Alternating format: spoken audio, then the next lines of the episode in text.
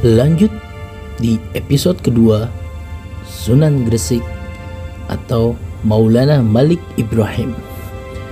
Pada sekitar abad ke-14, Maulana Malik Ibrahim mendapat tugas suci untuk menyiarkan agama Islam ke Asia Tenggara. Beliau berlabuh di desa Leran Gresik. Gresik kala itu merupakan bandar kerajaan Majapahit. Mayoritas masyarakat saat itu juga memeluk agama Hindu dan Buddha. Di Gresik, beliau bekerja sebagai pedagang dan tabib yang membantu mengobati masyarakat secara gratis.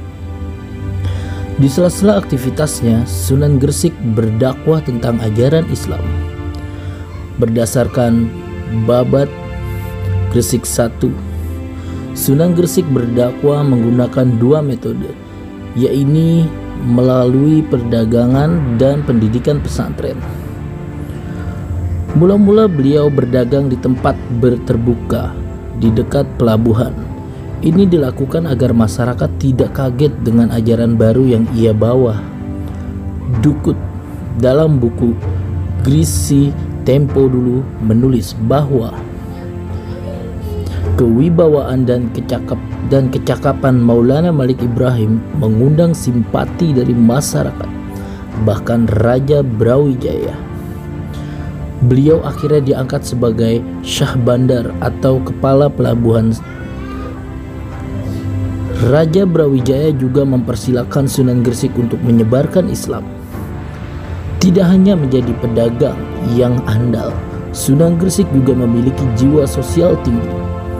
Beliau mengajarkan cara bercocok tanam kepada masyarakat kelas bawah yang selama ini disisihkan oleh ajaran Hindu.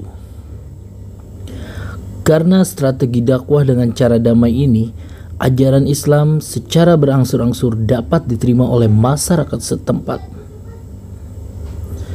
Saat menetap di desa Sawo, Maulana Malik Ibrahim membangun surau yang tidak hanya berfungsi sebagai tempat sholat, tetapi juga pesantren sederhana untuk mengajarkan agama Islam.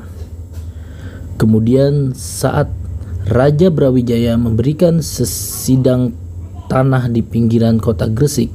Maulana Malik Ibrahim lantas mendirikan pesantren.